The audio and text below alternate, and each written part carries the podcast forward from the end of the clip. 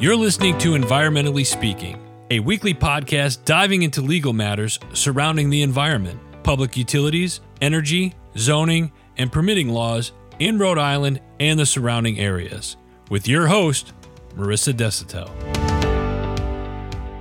Good morning, everybody, and welcome to today's episode of Environmentally Speaking. Hi, everybody. I'm Marissa Desautel, having some functional issues with the headphone set that I'm working with. Um, I'm also an environmental attorney here in Rhode Island, but more importantly, this headset is getting the best of me.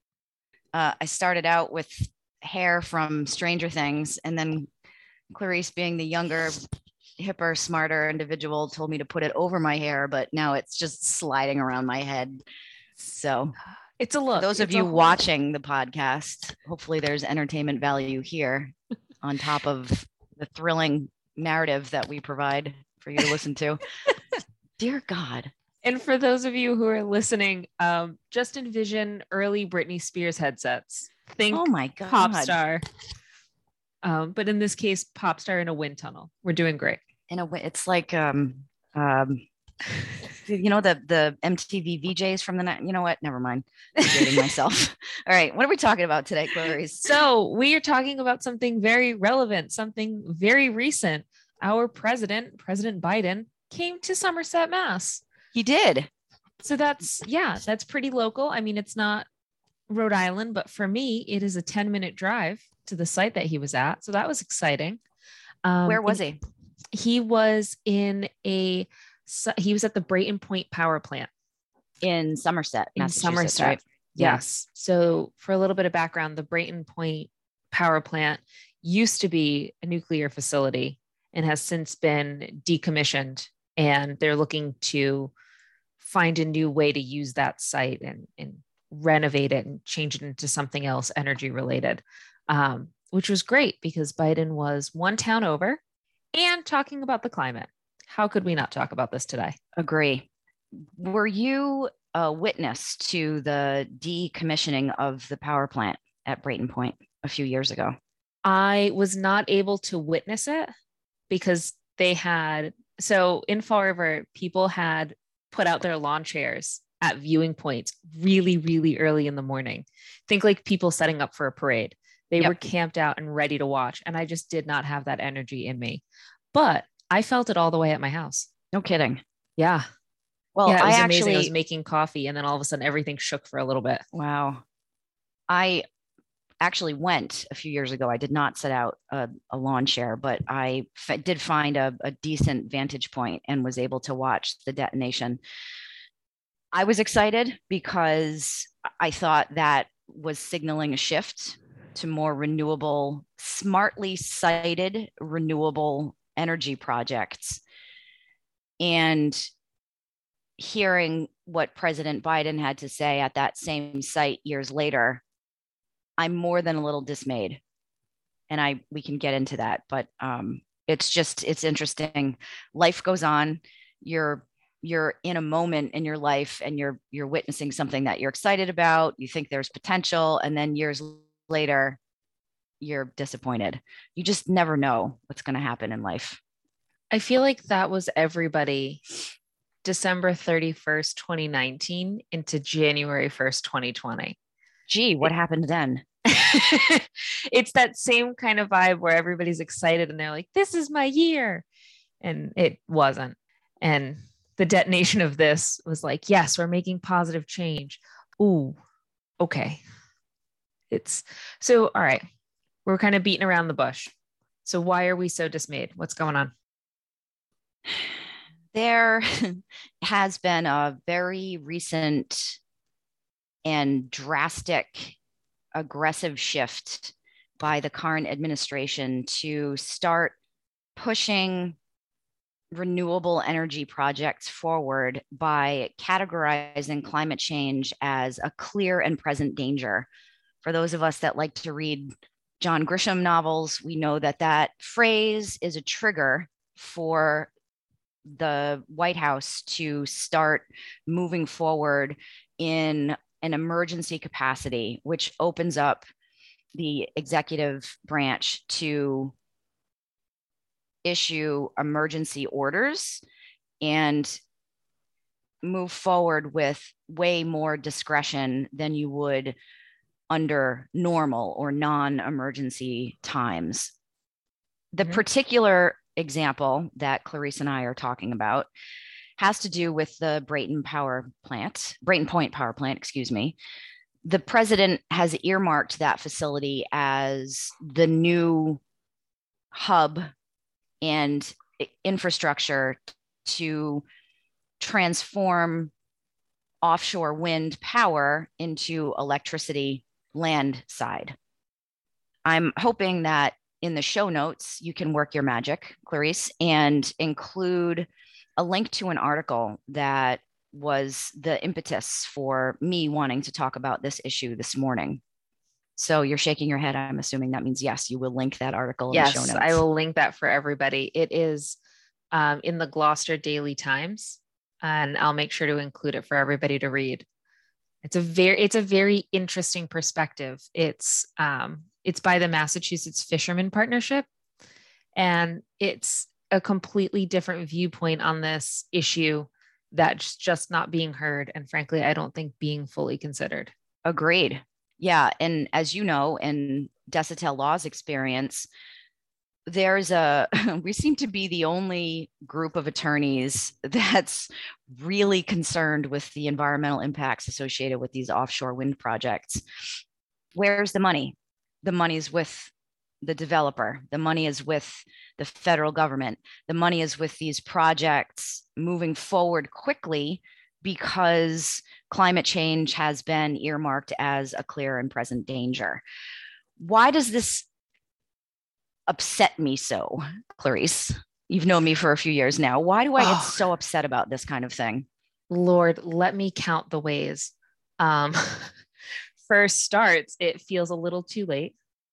Uh, yeah. That's that's a huge issue. It's now this big push to make a massive change when we could have been making smaller, sustainable changes this whole time and not needed it. That's exactly right. And that's, yeah, that's the start of it. So, we've known about climate change and misreliance on fossil fuels since I was born in 1977. There was a study that came out called Pike's Peak, and it was written by a scientist whose last name was Pike and he said that we would we would hit our peak usage of fossil fuels in 1977 and following that peak it would be a rapid and exponential decline so what did government and and policy leaders do with that information nothing because the money was with the fossil fuel industry your oil your gas your coal now the money is with these offshore wind projects who are all non American companies, I'll point out. And the federal government is backing these companies, pushing offshore wind projects forward very, very quickly and ignoring the fact that these projects are going to have a very detrimental impact on our environment, the seafloor bottom habitat that exists there. We are industrializing our oceans and we're doing it in monthly timeframes, not decades like we should have been doing, but monthly. And to pause right there, when you're saying detrimental to our ocean environment, I know that for a lot of people, they don't always think about this part, but I recently saw somebody describe these pipelines that have to go in to connect these wind turbines back to something on shore. Think of it like a highway going through your neighborhood. I mean, these are there's where places where fishes mate and lay eggs and and migrate and, and live just exactly exist in those spaces and that's not even counting the vegetation any sort of crustaceans that are over there um, sure environmentally we would love to protect the lobsters and crabs but also what else is new england known for it's a huge part of our tourism our economy our identity and now just take a highway and go through it just for a little bit of framework for folks on why that's such a big deal and why doing that in a month span or in months can be so shocking versus taking longer time to kind of prepare the area? I'm an environmentalist.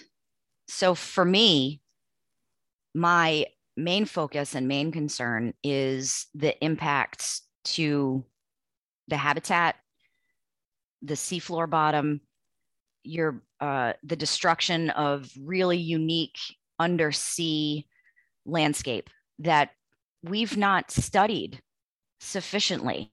And we're just going to go in there and drop concrete and infrastructure that will remain there without knowing what we're disturbing. And there's a lot of misinformation out there about these these offshore wind projects being green and environmentally friendly. Renewable energy is necessary absolutely. It was necessary in 1977 renewable energy is not necessary where it's being sited at the um, at the pace that it's being moved forward that's that's my concern I've got no problem with renewable energy if you do it the right way.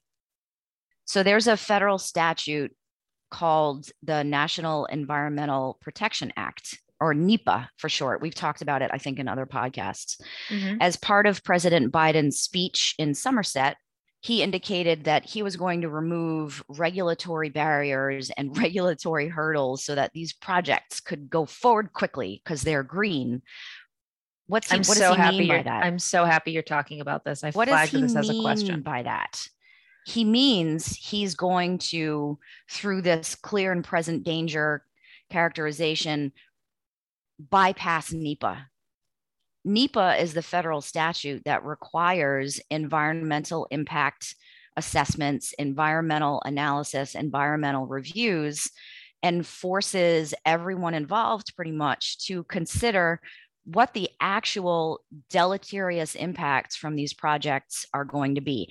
And make no mistake about it, these projects will be devastating to our oceans. And the president is saying, we're going to get rid of the federal statute that requires us to slow down and really study what's out there and figure out alternatives, figure out how to mitigate these impacts, figure out how to um, um, make arrangements for the impacts that we cannot avoid.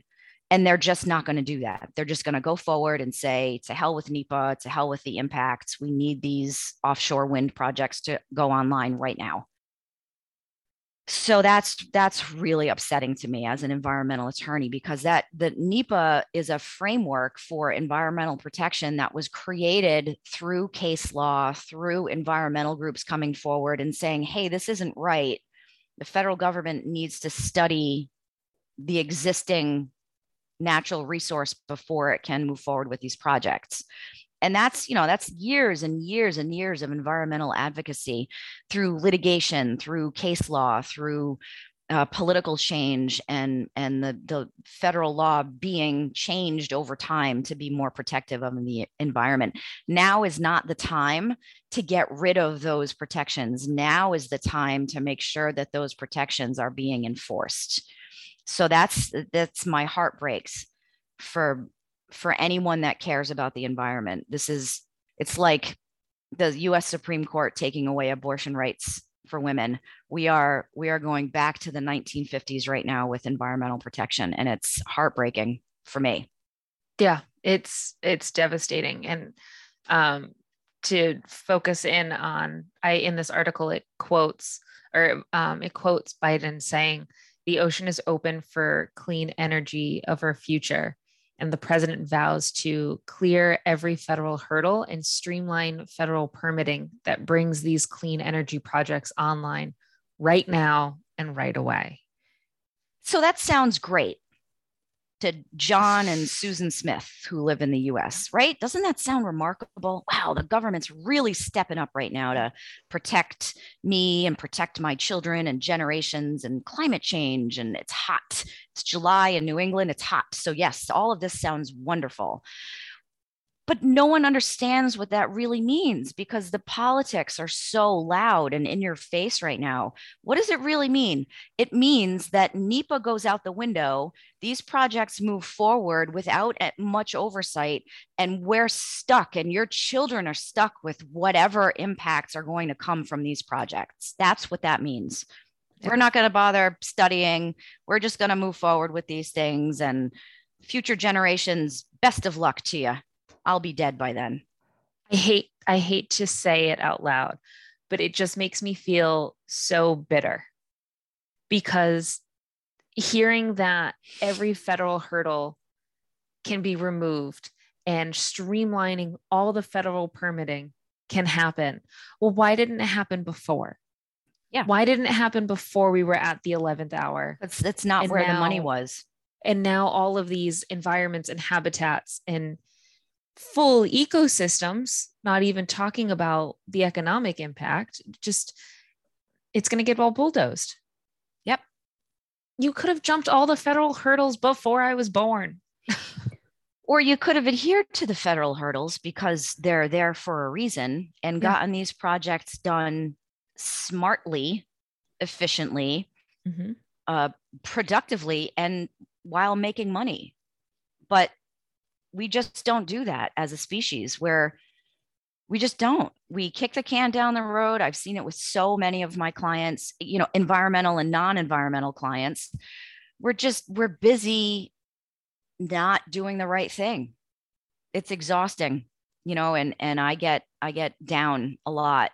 Mm-hmm. but you know the the the interest groups that are being most negatively affected are the only ones being very vocal about it. We're talking about the fishing industry, the um, navigation uh, folks that are recreational boaters, commercial boating, um, tourism. Those are the industries that are going to be affected. And you hear a lot of um, folks that just don't know enough about this topic and folks that are uh, with the developers saying this is this is an example of NIMBY. I don't know if you're familiar with NIMBY, but it's an acronym oh. N-I-M-B-Y. It stands for not in my backyard. NIMBY oh. was created, I think, by project developers and the and the development industry to characterize valid objections and just put them into a box to say, yeah, these people just they literally don't want it in their backyard. Their objections are not valid. They don't want it in their backyard. And I fear that the fishermen and the tourism and the industries stakeholder groups that are going to be impacted are going to be put into that category. That's my prediction.